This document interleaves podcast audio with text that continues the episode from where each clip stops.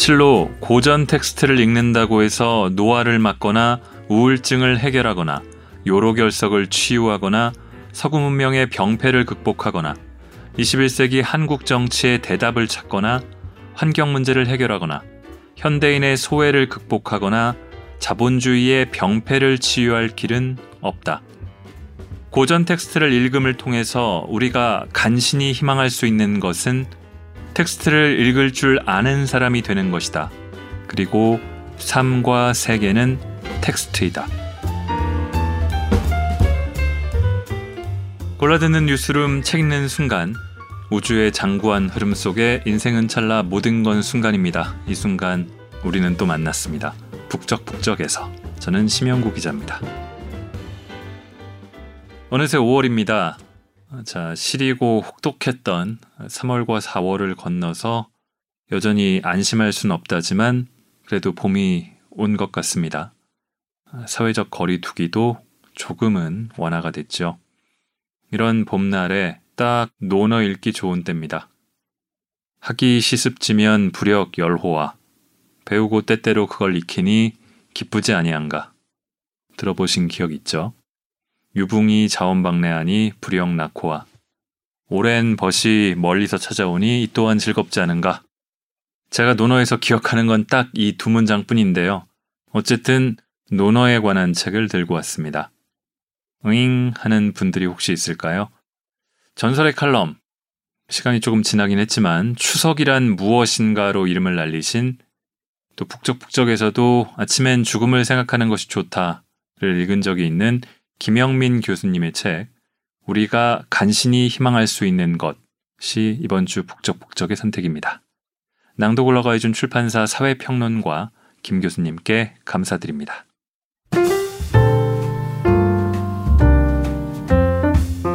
당신의 북적입니다. 지난번에 제가 읽었던 박상영 작가의 오늘 밤은 굶고 자야지에 특히 저도 그렇지만 공감하는 댓글 달아주신 분들 소개해 드릴게요. 베를리 23인가요? 벌리 23인가요?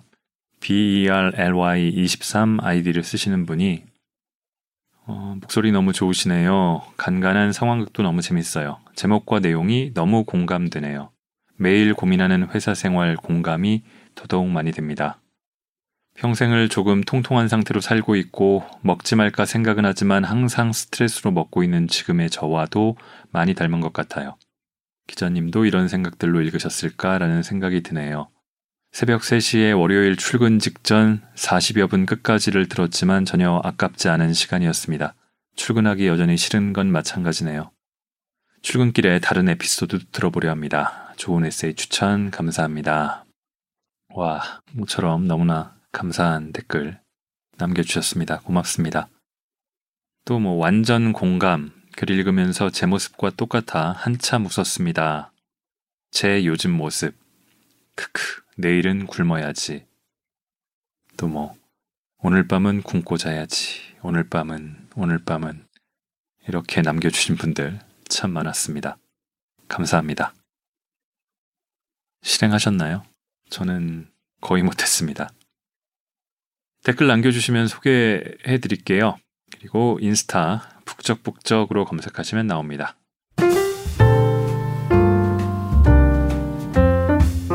네, 다시 책으로 돌아왔습니다. 논어라고 하니까 으잉 싶지만 김영민 교수가 저자라고 하니까 조금 기대하게 되는 그런 마음, 그런 생각 드신 분 혹시 있으신가요? 제가 사실 그랬습니다. 처음 책을 사서 조금 읽다가 아이구야 하고 내려놨었는데 얼마 전에 다시 읽다 보니까 재밌더라고요. 그래서 북적북적에서 읽을 마음까지 이르게 됐습니다. 실패할 것임을 알면서 그 실패를 향해 나아간 공자를 쫓았다고 할까요? 먼저 서장, 생각의 시체를 묻으러 왔다. 와, 왜 구태여 침묵했는가를 이어서 읽겠습니다.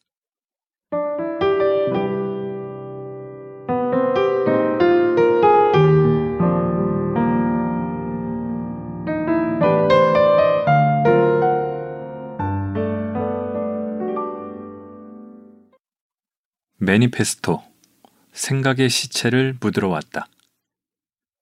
오늘날 동양 고전 읽기와 관련해서 가장 경계해야 할 것은 고전을 미끼로 해서 파는 만병통치약이다.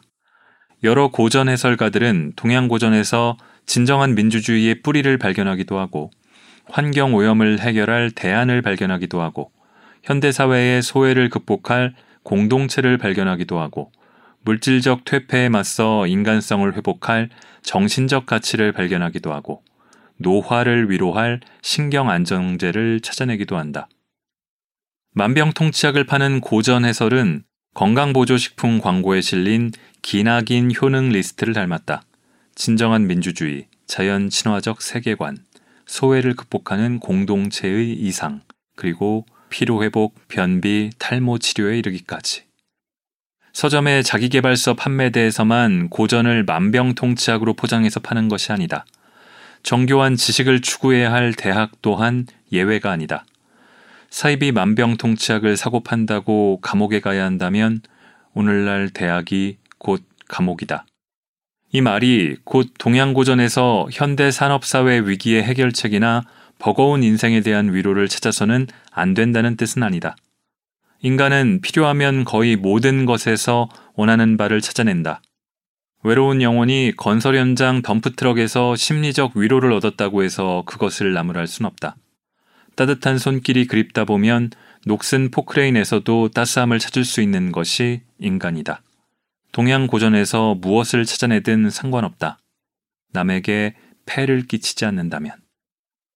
문제는 그것을 만병통치약으로 포장해서 독자들에게 팔 때 시작된다. 그러한 부류의 고전 해석은 해당 고전보다는 그 판매자에 대해서 보다 많은 것을 알려준다. 누군가 덤프트럭에서 정서적 위안을 얻는 모습을 보며 우리는 덤프트럭에 대해서보다는 덤프트럭에서조차 위안을 찾아야 하는 그 사람의 상태에 대해서 좀 더 알게 되는 것처럼 만병통치약을 표방하는 고전 해석에서 우리가 알 수 있는 것은 동양 고전에 대한 상대적으로 정확한 지식이 아니라 부지 불식 간에 전시하는 지적 권위에 대한 화급한 욕망, 사회인들의 전방위적 멘토가 되어보겠다는 허영, 그리고 무엇보다 지성계의 광범위하게 뿌리내린 허위의식이다. 허위의식 중 대표적인 사례는 동양고전을 통해서 서구 중심주의를 넘어설 수 있다고 주장하는 것이다. 적지 않은 학자들이 동양이라고 부르는 폭넓고 느슨한 전통에서 가장 강해 보이는 무기를 골라 서양이라고 부르는 역시 폭넓고 느슨한 전통에서 가장 취약해 보이는 지점을 타격한다. 오늘날 온갖 병폐의 근원은 특정 동양 고전이나 전통에 있다고 주장하는 태도 역시 허위 의식으로부터 자유롭지 못한 건 마찬가지이다. 그들의 대범하고 과장된 주장은 동서양 문명에 대해서 정교한 이해를 전해주기보다는 그러한 주장의 근저에 있는 다소 서글픈 허위의식을 드러낸다. 씹을 수도 없을 정도로 큰 빵을 억지로 입에 넣고 버둥대는 작지만 탐욕스러운 입술들처럼. 하필 논어는 그러한 허위의식의 가장 취약한 고전 중의 하나이다. 논어는 오랜 시간 고전으로서의 권위를 누려왔음에도 불구하고 그 내용이 일견 고도의 지적 훈련 없이도 이해할 수 있을 것 같은 평범한 언명으로 가득 차 있다. 따라서 많은 이들이 논어를 불후의 고전이라고 선언하고 자신들이 발견하고 싶은 것을 논어에 마음껏 투사한다. 살아있는 고전의 지혜라는 상투어를 남발하면서 여기 지혜가 살아 숨쉬고 있어요. 상하기 전에 빨리 한 권 사서 집에 가져가세요. 당신이 당면한 문제를 살아있는 고전이 해결해 줄 겁니다. 하지만 논어에 담긴 생각은 이미 죽었다. 논어의 언명은 수천 년 전에 발화된 것들이고 그 발화자와 청중은 오래전에 죽었으며 그 언명에 원래 의미를 부여하던 맥락들 역시 역사적 조건이 변화하면서 오래전에 사라졌다. 그러한 논어의 내용을 살아있는 고전의 지혜라고 부르는 것은 논어와 우리 사이에 놓여 있는 오랜 시간과 맥락의 간극을 무시하는 일이다. 과거의 고전을 사랑하는 것은 살아있는 존재와 연애를 하는 일과는 다르다. 죽은 것을, 죽었기에 사랑하는 지적 네크로필리아들에게는 그들 나름대로 지켜야 할 사랑의 규약이 있다. 먼저 인간이 시간의 수인이라는 것을 부정하는 입장이 있다. 인간은 태어나면서 끊임없이 변화하는 역사적 환경 속으로 내던져지기에 그 변화로부터 완전히 자유로울 수는 없다. 그럼에도 불구하고 변치 않는 인간의 조건이 있다면 적어도 그 조건에 관한 한 인간은 시간을 초월해 있다고 할 수 있다. 이를테면 인간의 생물학적 조건이야말로 변치 않는 인간의 조건이라고 주장할 수 있다. 인간은 언제 어디에서 살든 먹고 마시고 배설한다. 혹은 집단을 이루어 산다는 사실이야말로 인간의 조건이라고 주장할 수도 있다. 또는 인간은 현재 주어진 것에 만족하지 않고 늘 보다 나은 상태를 꿈꾼다는 사실이야말로 인간 조건이라고 주장할 수도 있다. 각자 염두에 두는 인간 조건이 무엇이든 고전이 시공을 초월해서 의미가 있다면 바로 이 불변의 인간 조건이 만드는 근본 문제에 대해 발언하기 때문이다. 그렇다면 비록 과거의 산물이라고 할지라도 고전에 담긴 생각은 무의미한 시체가 아니다. 인간의 조건이 변치 않는 한, 근본 문제가 사라지지 않는 한 고전의 가치 역시 변치 않는다. 그런데 과연 인간에게 그토록 변치 않는 근본 문제가 있는가? 예나 지금이나 인간이 같은 생물학적 종으로 일정한 조건을 공유하는 한 근본 문제는 있다고 할 수 있을는지 모른다. 그러나 오늘날 인간의 근본 문제라고 생각되는 것들이 언젠가는 근본 문제이기를 그칠지도 모른다.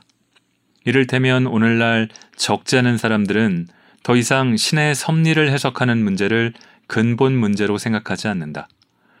의학이 혁신적으로 발전한 어떤 미래에는 인간의 생로병사 역시 근본 일을 그칠지 모른다. 컴퓨터의 발달은 인간에게 가장 적절한 공동생활의 형태가 무엇인지, 권위의 근원은 무엇인지에 대한 논의를 종식시킬지 모른다. 근본적이든 아니든 인간에게 문제는 늘 있다. 그것이야말로 근본 문제이다. 그렇다면 변치 않는 근본 문제의 유무보다 중요한 것은 문제에 대한 답이 존재하느냐는 것이다. 지적 네크로필리아들이 전제하는 것은 어떤 특정 고전이 인간이 가진 근본 문제에 대해 확고하고도 결정적인 답을 주지 않는다는 점이다. 고전이 결정적인 해답을 정말 줄 수 있었다면 아마도 그 문제는 오래전에 해결되어 더 이상 인간을 괴롭히지 않을 것이다. 고전은 변치 않는 근본 문제에 대해 결정적인 답을 제공하기에 가치 있는 것이 아니라 근본 문제에 관련하여 상대적으로 나은 통찰과 자극을 주기에 유의미하다. 그래서 하나의 고전을 성전으로 만드는 대신 지적 네크로필리아들은 과거에 존재했던 다양한 양질의 자극을 찾아서 오늘도 역사의 바다로 뛰어든다. 그들이 보기에 인간의 근본 문제는 일거에 대답할 수 있는 종류의 것이 아니라 혈압이나 피부 트러블처럼 평생 지속적으로 관리해야 할 인생의 동반자이다. 어제 맛있는 케이크를 먹음으로써 인생의 허물하는 근본 문제를 해결한 것 같았어도 오늘 다시 배가 고파지면 그 문제는 아직 해결되지 않았음이 드러난다. 인생의 허물한 제거할 대상이 아니라 관리할 대상이라는 것을 인정하면서 보다 맛있는 케이크를 찾아 오늘도 새로 문을 연 제과점으로 발길을 옮기는 것이다. 변치 않는 인간의 근본 문제가 존재하지 않는다고 생각하는 사람들은 고전에 대해 또 다른 입장을 취할 수 있다. 즉, 논어와 같은 텍스트가 어떤 근본 문제에 대해서 말하고 있다기보다는 어디까지나 일정한 역사적 맥락에서 존재했던 특수한 문제에 대해서 발언하고 있다고 보는 것이다. 그 맥락과 문제는 더 이상 존재하지 않는다는 점에서 논어에 담긴 생각은 죽은 지 오래되었다. 그렇다고 해서 이 죽은 생각의 시체가 오늘날 우리에게 아무런 의미도 없다는 말은 아니다. 사상사의 역설은 어떤 생각이 과거에 죽었다는 사실을 냉정히 인정함을 통해 비로소 무엇인가 그 무덤에서 부활한다는 것을 믿는 것이다. 그렇다면 생각이 죽어 묻히는 자리는 어디인가? 생각의 무덤을 우리는 텍스트라고 부른다. 그렇다면 텍스트가 죽어 묻히는 자리는 어디인가? 텍스트의 무덤을 우리는 콘텍스트라고 부른다. 콘텍스트란 어떤 텍스트를 그 일부로 포함하되 그 일부를 넘어서 있는 상대적으로 넓고 깊은 의미의 공간이다. 죽은 생각이 텍스트에서 부활하는 모습을 보려면 콘텍스트를 찾아야 한다. 즉, 과거에 이미 죽은 생각은 논어라는 텍스트에 묻혀 있고 그 텍스트의 위상을 알려면 논어의 언명이 존재했던 과거의 역사적 조건과 담론의 장이라는 보다 넓은 컨텍스트로 나아가야 한다. 공들여 역사적 컨텍스트를 구성하는데 성공했을 때에야 비로소 고전 속에 죽어 있는 생각들은 죽은 연인의 흰 목을 마지막으로 만질 때처럼 서먹하게 온다. 고전이 담고 있는 생각은 현대의 맥락과는 사뭇 다른 토양에서 자라난 것이기에 서먹하고 그 서먹함이야말로 우리를 타성의 늪으로부터 일으켜 세우고 새로운 상상의 지평을 열어준다. 생각의 시체가 주는 이 서먹함을 즐기기 위해서는 서둘러 고전의 메시지라는 목적지에 도달하려고 들지 말고 그 목적지에 이르는 콘텍스트의 경관을 꼼꼼히 감상해야 한다. 목적지에 빨리 도달하려고 달리는 동안 주변에 있는 아름다운 경치는 모두 놓쳐버리는 거예요. 그리고 경주가 끝날 때쯤에는 자기가 너무 늦었다는 것을 알게 되고 목적지에 빨리 도착하는 건 별 의미가 없다는 것을 알게 되죠. 키다리 아저씨 중에서.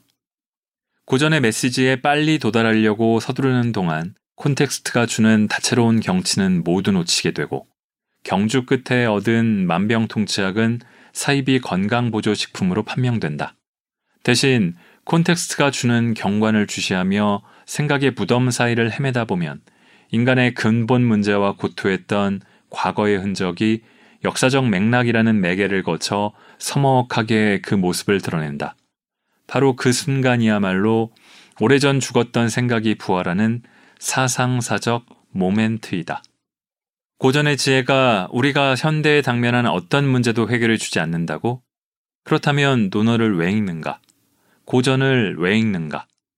실로 고전 텍스트를 읽는다고 해서 노화를 막거나 우울증을 해결하거나 요로결석을 치유하거나 서구 문명의 병폐를 극복하거나 21세기 한국 정치의 대답을 찾거나 환경 문제를 해결하거나 현대인의 소외를 극복하거나 자본주의의 병폐를 치유할 길은 없다. 고전 텍스트를 읽음을 통해서 우리가 간신히 희망할 수 있는 것은 텍스트를 읽을 줄 아는 사람이 되는 것이다. 그리고 삶과 세계는 텍스트이다. 왜 구태여 침묵했는가? 내 주변의 학자 한 분은 평생 배우자에게 사랑한다는 말을 한 적이 없다. 그뿐 아니라 어지간한 일에는 감정의 동요를 보이지 않기에 그는 마치 아무것도 사랑하지 않는 사람처럼 보일 때도 있다. 그럼에도 불구하고 그가 텍스트를 읽을 때 보여주는 열정과 통찰력은 놀랍다. 어떻게 하면 그의 텍스트 독해 능력을 강의실의 학생들에게 전해줄 수 있을까? 텍스트를 정밀하게 독해하려면 기본적인 문해력 이상의 능력이 필요하다. 누구나 알아보게끔 문장의 양지에 드러나 있는 의미뿐 아니라 문장의 음지에 숨어 있는 의미까지 포착하려면 남다른 집중력과 훈련된 감시관이 필요하다. 이 정밀 독해의 방법이 가진 문제는 양적 자료를 다루는 방법과 달리 일정한 절차로 정식화하기 어렵다는 데 있다. 예컨대 사회 연결망 분석처럼 양적 데이터를 다루는 연구는 자료를 어떻게 가공한 뒤 어떤 단계를 거쳐 어떤 소프트웨어에 구동시키면 어떤 결과가 나온다는 식으로 절차를 정식화할 수 있다. 반면 텍스트 정밀 독해의 관건은 정식화된 절차를 적용할 줄 아느냐의 문제가 아니라 그런 독해를 할 수 있는 감수성을 지닌 사람이 될 수 있느냐의 문제이다. 마치 깊은 울림을 주는 회화를 그려내기 위해서는 공식화된 분놀림의 절차를 밟는 것으로 충분하지 않고 그런 회화를 그릴 수 있는 감수성을 지닌 사람이 되어야 하는 것처럼 텍스트를 잘 읽기 위해서는 텍스트를 잘 읽을 수 있는 사람이 되어야 한다. 이러한 일종의 동어 반복이 텍스트 정밀 독해 방법의 핵심을 이룬다. 따라서 텍스트 정밀 독해를 익히는 과정은 컴퓨터 소프트웨어 구동 방법을 익히는 일과는 다르다. 텍스트 정밀 독해를 배우고 싶은 사람은 정식화된 절차를 외우는 대신 상대적으로 더 훈련된 감수성을 지닌 독해자를 만나 그와 더불어 상당 기간 동안 함께 텍스트를 읽어나가며 그 과정에서 자신의 감수성을 열고 단련해야 한다. 학생이 아무리 텍스트를 들여다보아도 별다른 의미를 찾아낼 수 없어 난감해할 때 선생은 그 학생이 미처 생각하지 못했지만 듣고 나서는 쉽게 거부할 수 없는 해석을 제시할 것이다.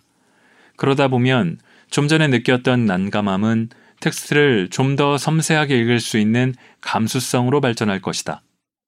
얼어붙은 감수성이란 마이크로웨이브에 넣어서 후다닥 해동시킬 수 있는 냉동식품이 아니다. 따라서 텍스트에 대한 감수성을 일깨우는 배움의 과정은 종종 더디고 괴롭다. 그래서 학생은 호소한다. 이렇게까지 힘든 일인가요? 텍스트를 읽는다는 것이? 아무리 되풀이해서 읽어도 별 생각이 안 나요. 이 텍스트 안에 뭔가 의미심장한 메시지가 있긴 하겠죠. 하지만 제 눈에는 그 메시지가 보이지 않아요. 문법이나 단어를 다 알고 있어도요. 어떻게 숨어 있는 텍스트의 의미를 간파해낼 수 있죠? 그러나 정식화된 절차로 이루어진 방법론은 없기에 학생을 만족시킬 수 없다. 난감해진 선생은 이렇게 학생을 달래보는 거다. 우리는 양적 자료를 분석하는 이들과는 다르네. 우리의 방법론은 정신 집중이지. 정신을 집중하다 보면 좋은 생각이 떠오를 거야. 자, 정신 집중. 이때 상당수의 학생들이 문득 구식 학문의 어둡고 축축한 폐허에 혼자 서 있는 자신을 발견하게 될 것이다. 뭐? 이 분야의 방법론은 정신 집중이라고? 학생들은 주섬주섬 짐을 싸서 좀 더 손에 잡히는 배움을 얻을 수 있는 분야로 떠나려 할 것이다. 잠깐! 선생은 부랴부랴 학생을 붙잡는다. 이 분야가 완전히 망해버리면 안 되는데. 당황한 선생은 부랴부랴 정신 집중보다는 좀 더 구체적인 조언을 하려 든다. 잘 씻고 좋은 영양 상태를 유지하고 휴직적인 운동을 하고 일상에서 스트레스를 받지 않는 게 도움이 될 거예요. 비타민C도 챙겨 먹어봐요. 건강해야 텍스트 독해도 잘 되는 법이죠. 이 말을 들은 학생은 이제 짐조차 팽개친 채 1초라도 빨리 이 구식 학문의 폐허를 떠나버리려고 든다. 함께해서 더러웠고 다신 만나지 말자. 내 짧은 인생은 소중하니까. 학생은 떠났겠지만 선생이 아주 틀린 말을 한 것은 아니다. 중년에 이른 많은 학자들은 알게 된다. 젊은 시절의 폭음과 방탕함이 결국 이제 와서 자기 학문에 발목을 잡는다는 것을. 체력이 달려 정신을 집중할 수 없는 자신에게 한탄을 거듭하는 한밤중. 노크 소리가 들려 문을 열어보면 라면과 소주로 할일 없는 나날을 보내던 젊은 날의 자신이 거기 서 있다. 영양이 부실하여 초가을 추위에도 부들부들 떨면서 망연한 모습으로 거기 서 있다. 전 당신이 내팽개쳤던 젊은 날 당신의 육체예요. 평생 공부하는 삶을 살 거였으면서 왜 젊은 날 그렇게 날 학대했죠? 양질의 고기 한 점 입안에 안 넣어주고. 하지만 이것은 노쇠해 가는 학자의 한탄일 뿐. 당장 건강한 육체를 가지고 텍스트 읽기에 몰두하고자 하는 학생들에게는 정신 집중 구호 이상의 조언이 필요하다. 바로 이때 침묵도 일종의 발화로 간주하며 텍스트를 읽어보라고 조언할 수 있다. 이 문장들은 도대체 뭘 말하고 있는 거지? 라며 문장의 꽁무니를 따라가고 있던 학생을 불러 세우고 엄숙하게 말하는 거다. 이 텍스트는 무엇에 대해 함구하고 있는 것인지, 왜 그에 대해서 꾸준히 일관되게 함구하고 있는 것인지 라고 물어볼 필요도 있어요. 침묵과 공백을 단지 발화의 결여로만 간주하지 마세요. 그래야 문장들 간의 사이를 무심코 지나치지 않을 수 있어요. 어떤 면에서는 침묵이 강력한 발화가 될 수 있다는 점을 받아들이려면 근본적인 관점의 변화가 필요하다.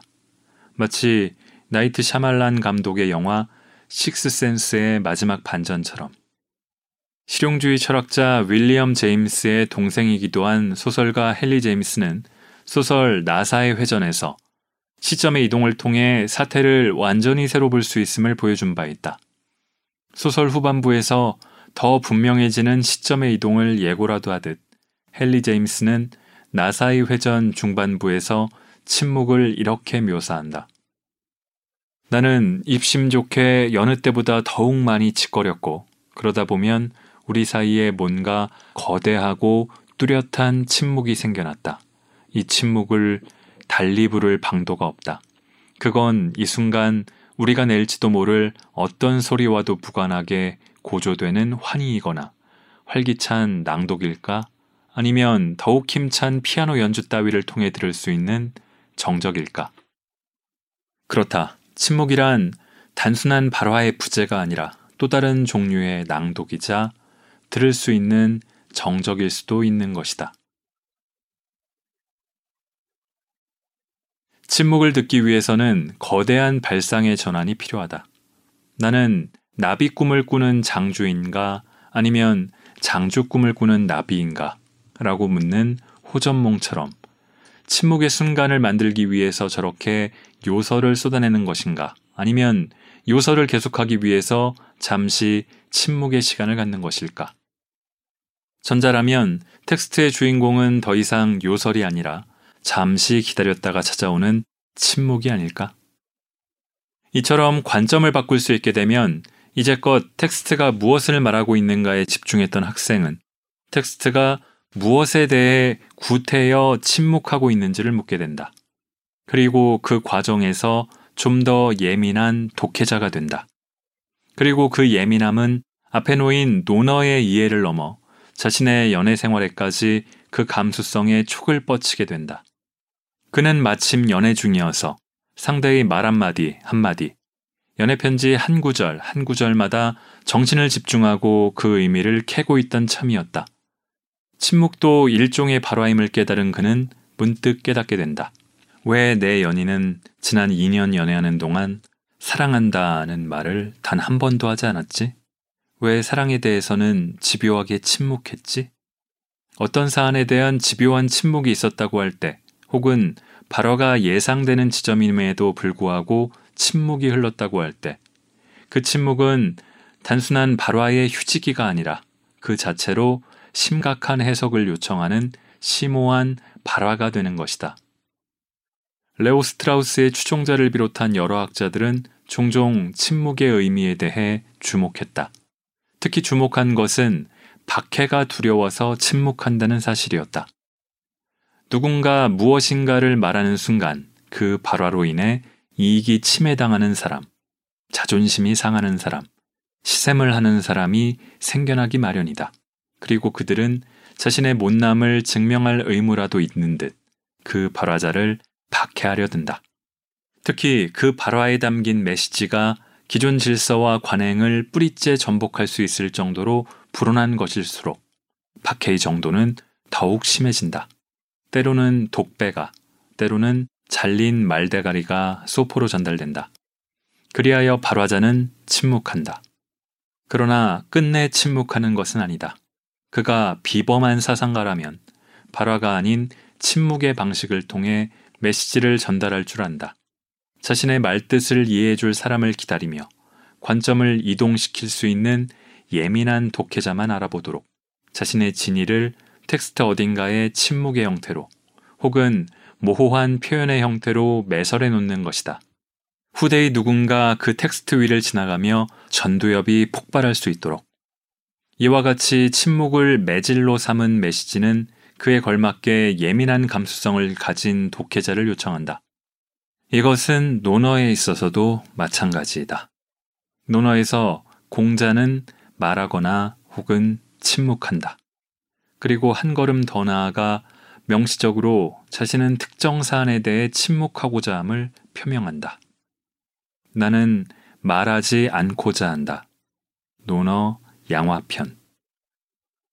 이러한 관점에서 보면 논어 텍스트 전체는 발화한 것, 침묵한 것, 침묵하겠다고 발화한 것, 이 세 가지로 분류될 수 있다.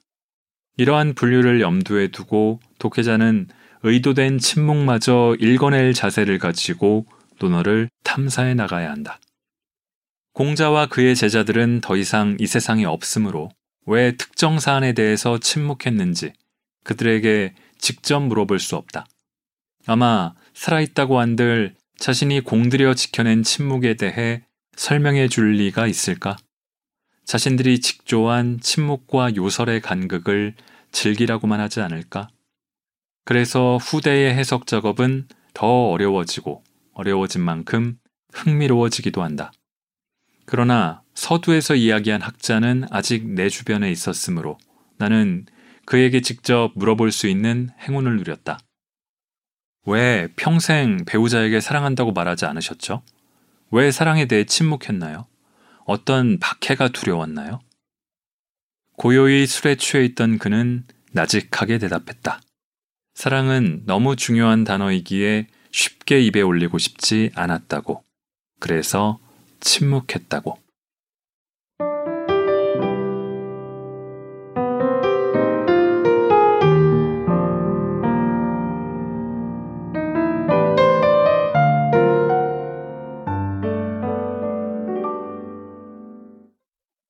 자, 어떠신가요? 저는 이 침묵에 대해서 읽으면서 페이스북이 떠올랐습니다.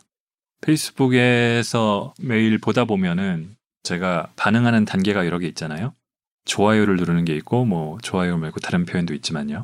또, 공유하는 경우도 있고, 제가 거기다가 코멘트를 다는 경우도 있고, 뭐 댓글을 달아서 공유하는 경우도 있고, 여러 가지가 있는데, 어떤 게시글들은 읽어놓고도 제가 거기에 아무런 반응을 하지 않는데, 아무런 반응을 하지 않는 게 꼭 그 텍스트에 공감해서나 아니면은 그 텍스트에 공감하지 않아서가 아니라 반응을 하는 게 이런 상황에서는 아니다 싶을 때가 있더라고요. 저 혼자 아는 거지만 침묵의 의미에 대해서도 그런 생각이 잠깐 들었습니다. 한글이라는 축복 덕분에 우리나라의 문맹률은 세계에서 가장 낮은 편에 속한다고 하죠. 하지만 문해력, 이 책에서는 더 깊이 있는 정밀한 문해력 얘기도 하지만 그렇진 않더라도 리터러시라고도 부르는 문해력은 그렇지 않다는 얘기들 많이 합니다. 읽지 않고 댓글을 달거나 의견을 말하는 건 너무나 자연스럽고 또 읽어놓고도 오해하거나 마음대로 이해하는 것도 다반사죠. 저는 쓰는 직업을 갖고 있으니까요. 잘 쓰는 게 우선이긴 한데 때로는 잘 읽는 것도 대단히 중요하다는 생각을 할 때가 있습니다. 그런 시대에, 이런 시대에 텍스트를 읽을 줄 아는 사람이 되자면서 그를 위한 이 시대의 텍스트로 2000년 전 논어를 가져온 김영민 교수님의 역설이 저는 대단히 흥미롭습니다. 또 의도된 침묵, 침묵의 맥락마저 읽어내야 한다는 것은 어떤 면에선 사치 같기도 한데 역시 필요하겠죠. 자유주의 송편. 재미있는 제목입니다. 조금 더 읽어보겠습니다.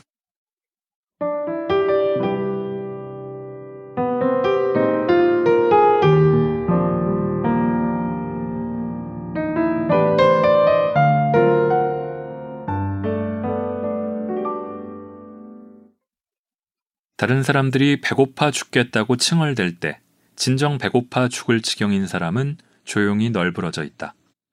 배고프다고 말하는 사람은 아직 말을 할 정도의 기력은 남아있는 사람이다. 다른 사람들이 세상에 미련이 없다고 광광댈 때 진정한 염세주의자는 이미 조용히 세상을 떠났다. 이 세상이 미련이 없다고 푸념하는 사람은 푸념할 만큼은 세상에 대해 미련이 남아있는 사람이다. 다른 사람이 침묵을 선언할 때 진짜 침묵하는 사람은 침묵하겠다는 말조차 하지 않고 그저 묵묵히 있다.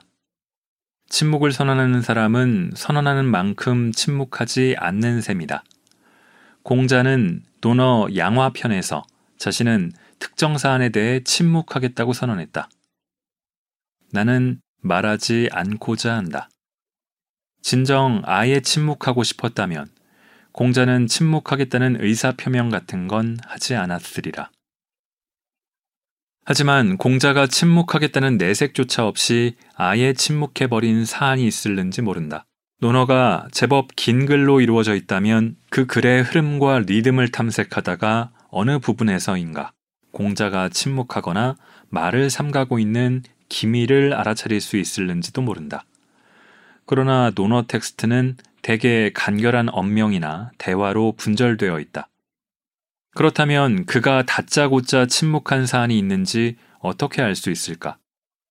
그것을 알기 위해서는 당시 사람들이 당연하다는 듯 이야기하고 있었던 사안이 무엇인지를 알아야 한다. 그 당시 관행이 되다시피 흔해져 버린 발화의 주제와 방식을 알아야 누군가 그에 대해 각별히 침묵하고 있는지를 파악할 수 있다.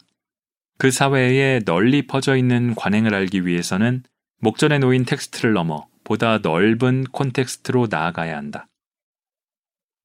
우리 주변에서 유사한 예를 생각해 보자. 이 사회에서 유행 중인 자기개발서 제목은 대체로 문장의 형태에 가까운 긴 제목을 달고 거기에 달콤한 부제를 덧붙이는 관행을 따르고 있는 것 같다. 아프니까 청춘이다. 인생의 앞에 홀로선 젊은 그대에게. 웅크린 시간도 내 삶이니까. 다시 일어서려는 그대에게. 천 번을 흔들려야 어른이 된다. 세상에 첫 발을 내디딘 어른아이에게 등등. 이러한 관행이 지배적일 때 누군가 부제를 생략한 채 다만 끙이라는 한 글자로 책 제목을 지었다고 상상해보자. 그저 신음소리로서의 끙. 이 장엄한 끙은 관행이 된 수선스럽고 달콤한 제목들에 대한 경멸, 그런 베스트셀러를 내지 못하는 초라한 자신에 대한 조소, 그리고 자기 개발해봤자 소용없다는 고백을 동시에 담을 수도 있는 대안적인 제목인 것이다. 이처럼 관행을 따르되 그 관행의 틀 안에서 침묵하거나 변화를 꾀하는 이들은 엄청나게 전복적인 진리를 알고 있어서 혹은 그 침묵을 알아줄 미래의 명민한 독자를 기다려서 그렇게 하는 것이 아니다. 그들은 기존의 관행과 권위에 정면으로 대결해 봐야 소기의 성과도 거두기 어렵고 불필요한 에너지 소모가 크다고 판단한다. 오히려 대체로 관행을 따르면서 그 안에서 관행을 비틀어야 자신의 메시지가 받아들여질 가능성이 높다고 생각한다. 그래서 그들은 기존의 권위를 공개적으로 공격하기보다는 민감한 부분에서 침묵하거나 생략하거나 관행을 비트는 방식으로 애둘러 자신이 가진 이견을 표출한다. 그들이 애둘러 표현한다고 해서 기존 질서에 균열을 내지 못하는 것은 아니다. 장기적 관점에서 볼 때 그들의 방식은 심각한 정치적 결과를 초래할 수도 있다. 송편의 예를 들어 생각해보자. 다들 알다시피 추석이 되면 송편에 대한 이념 투쟁이 격화된다. 송편이 먹고 싶다. 1년 동안 송편을 찾지 않다가 갑자기 송편이 없으면 큰일 날 것처럼 구는 사람들이 나타난다. 송편을 타도하라! 그에 맞서 송편 자체를 근본적으로 비판하는 혁명가들이 나타난다. 송편이 그렇게 좋은 음식이면 평소에 김치와 함께 먹으란 말이야! 하고 외친다. 명절 노동에 지친 이들은 송편을 타도하기 위해서 추석에 송편 대신 공공연하게 치즈케이크를 먹고 그 사진을 인스타그램에 올린다. 그리고 꿀송편 중독자 대 콩송편 중독자들의 해묵은 전쟁이 발발한다. 꿀송편을 기대하다가 콩송편을 씹은 트라우마가 있는 사람들은 작심하고 콩송편을 비난한다. 콩송편, 그건 맛도 아니여. 그렇다고 해서 콩송편 중독자들이 자신의 입맛을 반성할 리 있겠는가? 그들은 꿀송편 중독자들의 유아적인 입맛을 비웃으며 더욱더 우쭐할 뿐이다. 아무리 꿀송편이 진리라고 한들 상대는 자신의 자존심 때문에라도 콩송편의 문제점을 인정하려 들지 않는다.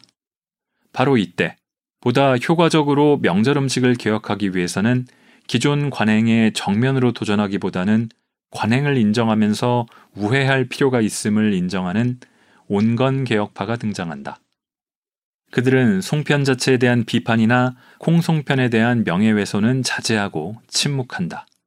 그 대신 자유주의의 기치 아래 송편에 고기를 넣자고 제안한다.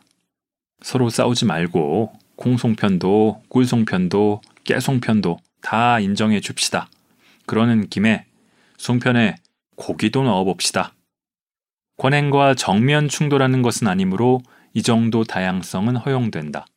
그러나 장기적 관점에서 볼 때 고기 송편이 기존 질서에 미치는 영향은 엄청난 것으로 드러난다. 고기 송편으로 인해 송편과 만두의 구분이 희미해지고 만 것이다. 급기야는 사람들은 송편과 만두를 혼동하기 시작하고 결국 송편이라는 범주 자체가 사라질 위기에 처하게 된다. 이처럼 자유주의가 가진 전복적 성격이 드러나면 보수파는 고기 송편을 법적으로 금지하려 들 것이다. 그러나 이미 고기 맛에 이성을 잃은 이들은 고기 송편을 포기하지 않는다. 이처럼 송편 소를 두고 갈등이 지나치게 고조되어 전운이 감돌 때 누군가 제안한다. 송편에 무엇을 넣느냐 가지고 전쟁을 하느니 아예 송편에 아무것도 넣지 않는 게 어떻소? 싸우느니 콩이든 깨든 꿀이든 고기든 다 넣지 맙시다.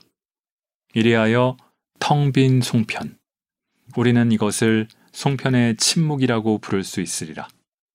침묵하는 송편이 가진 전복적인 성격은 그것이 속이 빈 공갈떡과 구별이 쉽지 않다는 것이다. 급기야 사람들은 침묵하는 송편과 공갈떡을 구별하는 데 실패하고 결국 송편이라는 범주 자체가 사라지게 된다. 이처럼 관행을 정면으로 부정하는 대신 관행을 비틀거나 전용하거나 침묵하거나 생략하는 행위에 동반되는 정치적 의미를 파악하려면 해당 텍스트를 넘어 보다 넓은 콘텍스트의 세계로 나아가야 한다. 그래야 일견 단순한 침묵이나 생략으로 보이는 것들이 갖는 전복적인 성격을 간파할 수 있다. 그러나 누군가 볼멘 소리로 이렇게 대꾸할 수도 있다. 난 관행 같은 건 신경 쓰지 않았어요. 그냥 졸려서 침묵했을 뿐이에요. 내 침묵이나 생략을 너무 과도하게 해석하지 말아주세요. 과연. 얼마나 많은 영화 감독이 자신이 의도하지 않았던 의미를 과잉 해석해내는 평론가들을 비웃어댔던가. 감독들은 장면 전환을 위해 영화의 터널 장면을 종종 집어넣는다. 그러면 평론가들은 그 터널을 성기의 비유라고 해석한다. 기다렸다는 듯 감독들은 아니 그건 그냥 콘크리트 터널일 뿐인데 라고 비웃는다. 누구의 해석이 옳든 텍스트의 의미는 그 텍스트의 저자가 전적으로 통제할 순 없다. 어떤 텍스트가 저자의 입과 손을 떠나 공적인 장으로 들어오는 순간 그 의미는 정치적 맥락으로부터 자유로울 수 없다. 그래서 저자의 원래 의도가 무엇이든 어떤 것에 대한 침묵이 다른 것에 대한 발화로 해석되기도 하고 다른 것에 대한 발화가 어떤 것에 대한 침묵으로 해석되기도 한다. 그래서 엄혹한 나치즘의 시대를 살았던 베르톨트 브레히트는 이렇게 노래한 적이 있다. 나무에 대하여 이야기하는 것이 세상에 널린 끔찍한 짓에 대한 침묵이므로 거의 죄악이라면 그 시대는 어떠한 시대인가? 후손들에게 중에서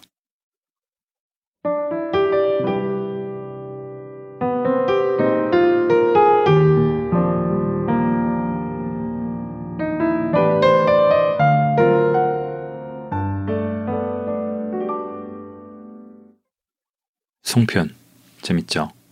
이 책은 논어 에세이입니다. 앞에 말씀드렸지만요. 좀 더 익숙한 말로 풀면은 논어의 현대적 해석에 대한 단초라고 할까요? 김 교수는 이 책을 시작으로 논어 프로젝트를 쭉 이어가려고 한다는 계획이라는데 논어 에세이 이 책이죠. 논어 번역 비평 그리고 논어 해설 이거는 거의 10권으로 잡고 있다는데요. 그리고 논어의 새 번역까지 이어가는 프로젝트의 초대장 격이라고 합니다. 부디 그 프로젝트가 성공할 수 있기를 그리고 제가 그 중에 일부라도 읽을 수 있기를 바라겠습니다. 마지막으로 유교란 무엇인가? 약간 논어와 유교 이런 소재들을 가지고 와서 이렇게 글을 쓸 수 있다는 데 대해서 새삼 경탄했는데 유교란 무엇인가 이 책의 마지막에 실린 글을 읽으면서 저도 마치겠습니다. 과연 칼럼계의 아이돌이라고 생각했습니다. 고맙습니다.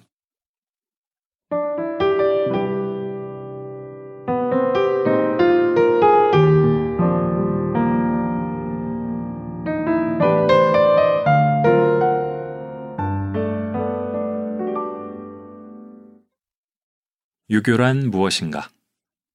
논어 에세이를 유교에 관한 글로 마무리하는 것도 괜찮지 않을까? 유교야말로 논어, 공자 등의 말과 늘 함께하는 연관 검색어가 아닌가. 앞서 언급했듯이 공자 생전에는 유교라고 지칭할 만한 제도화된 종교, 전통, 혹은 사회적 정체성 같은 것은 존재하지 않았다. 그럼에도 불구하고 공자는 유교의 창시자인 것처럼 유교 전통은 공자의 메시지를 고스란히 따른 것처럼 여겨지기도 했다. 과연 공자와 논어의 메시지는 유교 전통 속에서 온전히 보존될 수 있었을까? 어린 시절 학교에서 배운 것 중에 지금도 기억에 남는 건 말 전달 놀이다. 선생님은 맨 앞에 앉은 학생에게 귓속말로 어떤 메시지를 건넨다. 그러면 그 학생은 자기 뒤에 앉은 학생에게 역시 귓속말로 그 메시지를 전달한다. 그런 식으로 교실 맨 끝에 있는 학생에 이르면 메시지의 내용은 원래 내용과 크게 달라져 있다. 이러한 놀이를 통해 선생님은 메시지 전달이라는 것이 얼마나 어려운지 그리고 전달 과정을 통해 메시지가 얼마든지 바뀔 수 있음을 학생들에게 가르쳐 주었다. 예를 들어보자. 선생님은 맨 앞에 학생에게 김영민 교수와 배우 전도연이 닮았다. 는 메시지를 전한다. 그러나 맨 뒤 학생이 결국 전해들은 메시지는 김영민이 칸 영화제에서 여우주연상을 수상했다. 는 내용이다. 어떻게 하여 이런 왜곡 혹은 변화가 일어났을까? 김영민과 전도연이 닮았다는 메시지는 여러 학생이 귓속말을 거치는 동안 전도연과 김영민은 누가 봐도 똑같다를 거쳐서 김영민과 전도연은 사실 쌍둥이다를 거쳐 김영민은 전도연의 줄기세포를 복제한 거다를 거쳐 바쁜 전도연을 대신해서 복제인간 김영민이 칸 영화제 수상식에 대리 참석하여 여우주연상을 받았다에 이르게 되는 것이다. 불과 학생들 몇십 명간의 메시지 전달 과정에서 이러한 변형이 일어날 수 있다면 2000년이 훌쩍 넘는 시간 동안 공자 혹은 논어의 메시지가 변형되지 않을 리 있겠는가? 소위 유교 전통 안에 원래는 없던 여러 가지 잡다한 요소들이 그 과정에 끼어들지 않겠는가? 그리하여 복잡해진 전통을 다시 간명하게 정리하는 과정에서 부적절한 단순화가 일어나지 않겠는가? 그 결과 오늘날 누군가가 유교란 이러이러한 것이다 라고 규정하면 그에 동의하지 않는 사람은 유교 전통 속에서 얼마든지 그와는 다른 특징을 찾아낼 수 있게 되어버렸다. 예컨대 누군가 유교는 상업을 억압하는 특징이 있다고 주장하면 그에 반대하는 이는 유교 전통 속에서 상업을 선양하는 특징 역시 찾아낼 수 있다. 누군가 유교는 개인을 억압하는 특징이 있다고 주장하면 그에 반대하는 이는 유교 전통 속에서 개인을 고무하는 특징 역시 찾아낼 수 있다. 긴 역사를 가진 전통을 몇몇 특징으로 단순화하는 경향 때문에 소위 유교의 특징은 다른 문화권에서도 얼마든지 발견되기도 한다. 여성주의 영화의 걸작 아네스 바르다의 노래하는 여자, 노래하지 않는 여자는 1960에서 70년대 여성운동이 싸워야 했던 당시 프랑스 사회의 면면을 보여준다. 억압적인 부모와의 갈등, 낙태와 피임을 둘러싼 문제들, 가족 제도의 위계적 성격 등등. 이 영화에서 그리고 있는 프랑스 사회의 문제들은 오늘날 많은 이들이 유교 문화라고 부르는 면면과 다르지 않다. 역사학자 유진 웨버가 묘사하는 19세기 말 프랑스 향촌 사회 모습 역시 놀랍게 유교적이다. 남녀 간의 성차에 대한 강조, 남아 선호, 가족 유대 등 당시 프랑스 향촌 사회의 특징은 이른바 단순화된 유교 사회의 특징과 별반 다르지 않다. 그렇다면 유교라는 단어는 재반 현상들을 범박하게 지칭하는 용어로는 쓸모가 있을지 몰라도 특정 사회의 독특한 면모를 적시하기에는 너무 투박한 용어라고 할 수 있다. 그 투박함에도 불구하고 사람들은 유교라는 말을 지나치게 즐겨 사용한다. 유교란 소위 한국 전통 문화의 핵심을 가리키는 말이기도 하고 사라져야 할 과거의 적폐를 지칭하는 말이기도 하고 가부장적 질서와 동의어이기도 하고 전 근대적 요소를 총칭하는 말이기도 하고 기독교, 불교, 이슬람교에 상응하는 동아시아의 종교를 지칭하는 말이기도 하고 그냥 별뜻 없이 사용되는 아무 말이기도 하다. 유교라는 말을 사용하는 게 불가피할 때도 있지만 사용 빈도를 볼 때 유교라는 말에 대한 사랑은 지나치다고 해도 과언이 아니다. 유교를 좋아하건 싫어하건 왜 그토록 유교라는 말을 자주 사용하는 것일까? 일단 유교는 현대 한국 혹은 동아시아를 정교하게 설명할 능력은 없지만 그래도 길을 쓰고 설명하고 싶을 때 유용하다. 현재 한국 사회에서 벌어지고 있는 문제들을 도매값으로 넘길 때 유용하다. 유교 때문에 이 모양 이 꼴이 되고 말았어. 그뿐이랴. 현재 한국 사회의 성취를 설명할 때도 유용하다. 유교가 있었기에 이 나라가 발전할 수 있었어. 실로 유교라는 단어가 없었더라면 큰일 날 뻔했다. 자칫 아무것도 설명하지 못하고 있다는 사실을 들킬 뻔했으니까. 유교라는 말이 느슨하게 사용되는 이만큼 유교는 코에 걸면 코걸이, 귀에 걸면 귀걸이 식으로 다양한 맥락에 대충 들어맞는다. 하나의 단어를 외워서 그토록 여러 맥락에 쓸 수 있다면 사용자는 여러 가지 복잡한 용어를 학습해야 하는 수고를 걸게 된다. 우왕이라는 한마디 말로 음식도 주문하고 사랑도 고백하고 연설도 할 수 있다면 사람들은 여기저기서 우왕 거리고 있지 않겠는가? 하나의 단어가 너무 많은 것을 의미할 때 그 단어는 유용한 동시에 무용하다. 결국 유교라는 말이 무엇을 지칭하는지 도대체 모르게 되어버리는 상황에 이르고 마는 것이다. 그러한 상황에 일조하는 요인 중 하나는 사람들이 시대에 따라 달라지는 말의 의미에 종종 둔감하다는 사실이다. 이를테면 논어에 나오는 유라는 말은 후대에서 유교를 운이할 때 말하는 유와는 다르다. 논어에는 공자가 자하에게 너는 군자 유가 되지 소인 유가 되지 말라고 말하는 대목이 나온다. 그 대목에서 사용된 유라는 말은 오늘날 말하는 유교와는 크게 다르다. 그것은 특정 식자층을 가리키는 말이지 특정 종교나 사상의 추종자를 가리키는 말이 아니다. 논어에 나오는 유라는 말은 유교의 영어 번역어로 채택되고 나는 Confucianism이라는 말과도 차이가 있다. 역사학자 라이어널 젠슨은 Manufacturing Confucianism이라는 저서에서 우리가 아는 Confucianism은 예수회 선교사들에 의해 새삼 만들어진 것이라는 취지의 주장을 한 바 있다. 그의 저서가 담고 있는 여러 주장이 얼마나 타당한지는 좀 더 따져봐야 하지만 그의 주장은 논어에 나오는 유라는 말, 논어가 고전으로 성립하던 시기에 유학이라는 말, 현대의 유학자들이 운운하는 유교라는 말, 영어권학자들이 사용하는 컴퓨셔니즘이라는 말들의 외연과 내포가 서로 상당히 다르다는 사실을 새삼 환기시켜준다. 그뿐이랴, 문명 간의 비교가 성행하면서 서구에는 기독교가 있고 중동에는 이슬람교가 있다면 동아시아에는 그에 상응하는 유교가 있다는 생각이 유행하게 되었고 그 연장선에서 유교를 세계 종교의 하나로 간주하는 경향마저 생겨났다. 하지만 이러한 맥락들에 다 들어맞는 유교의 특징이란 존재하지 않는다. 유교라는 말로 지칭하건, 유학이라는 말로 지칭하건, 컴퓨셔니즘이라는 말로 지칭하건, 그 대상은 매우 오랜 시간에 걸쳐 불균질하게 전개되어 온 전통이기 때문에 시공을 넘어선 불변의 유교 본질 같은 것은 없다. 따라서 무리해서 유교의 본질을 규정하려고 들기보다는 사람들이 어떤 때, 어떤 이유로 유교라는 말을 환기하고 사용하려 드는가에 주목하는 것이 더 생산적이다. 이를테면 자신을 유학자 혹은 유학자의 후예라고 생각하는 사람들은 유교라는 상징이 영속하기를 바람하지 않기 때문에 끊임없이 유교라는 말을 들먹일 것이다. 자신이 말하는 유교가 과거의 전통을 얼마나 충실하게 재현하는 것인지는 별 문제로 하면서 자신을 유학자의 후예로 간주하는 사람들이 점차 줄어드는 와중에도 유교라는 말은 계속 재생산된다.